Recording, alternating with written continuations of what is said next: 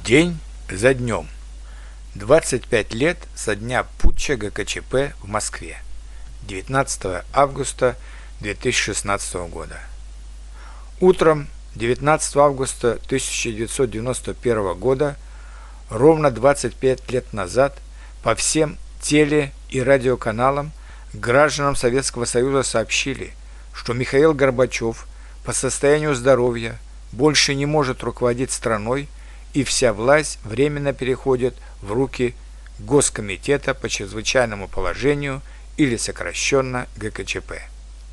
В состав комитета вошло 8 членов, в том числе вице-президент СССР Янаев, министр обороны Язов, председатель КГБ Крючков, министр внутренних дел Пуга.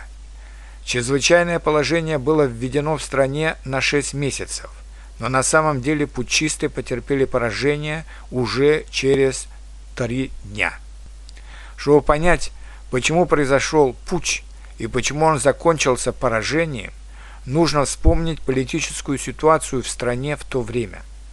Михаил Горбачев пришел к власти в 1985 году и пользовался большой популярностью у народа.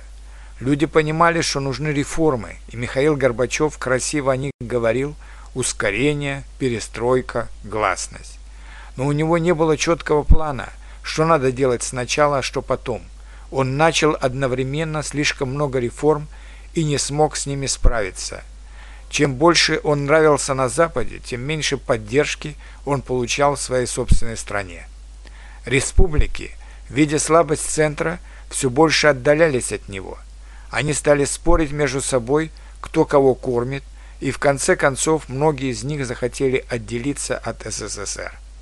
Связи между республиками разрушались, падало производство, в стране стало не хватать элементарных товаров и продуктов.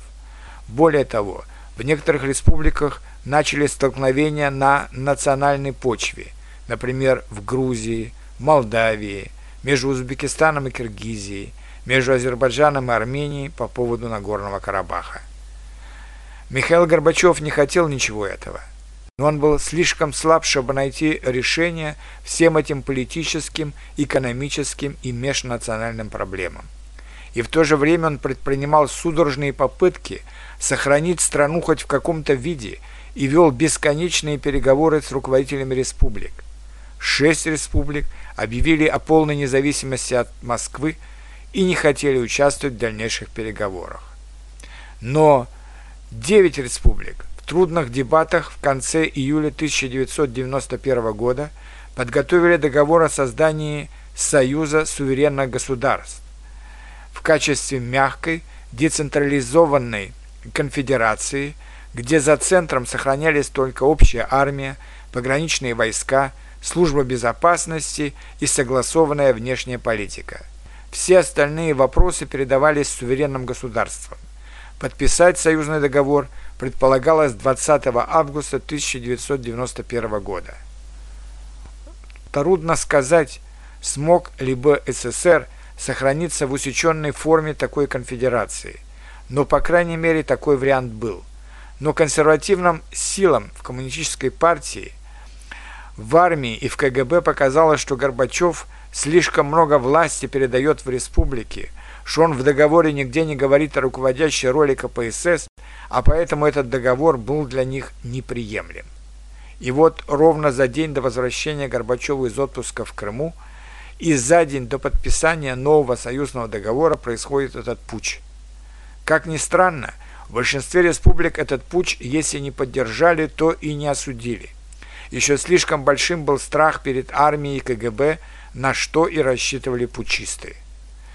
Михаил Горбачев был заблокирован в Крыму, в Москву ввели танки. Но путчисты промахнулись в главном. Народ, хотя к этому времени не поддерживал Горбачева, но он уже не был готов к тому, чтобы вернуться к скучной, несвободной советской жизни. Особенно люди в Москве, Санкт-Петербурге и некоторых других больших городах. Огромную роль в организации борьбы против путчистов сыграл Борис Ельцин, Белый дом, где размещалось правительство Российской Федерации, стал центром сопротивления. Вокруг Белого дома собрались сотни тысяч демонстрантов, протестующих против ГКЧП. В Санкт-Петербурге сотни тысяч собрались на Дворцовой площади, где выступал тогдашний мэр города Анатолий Собчак с призывом защитить демократию и не подчиняться ГКЧП.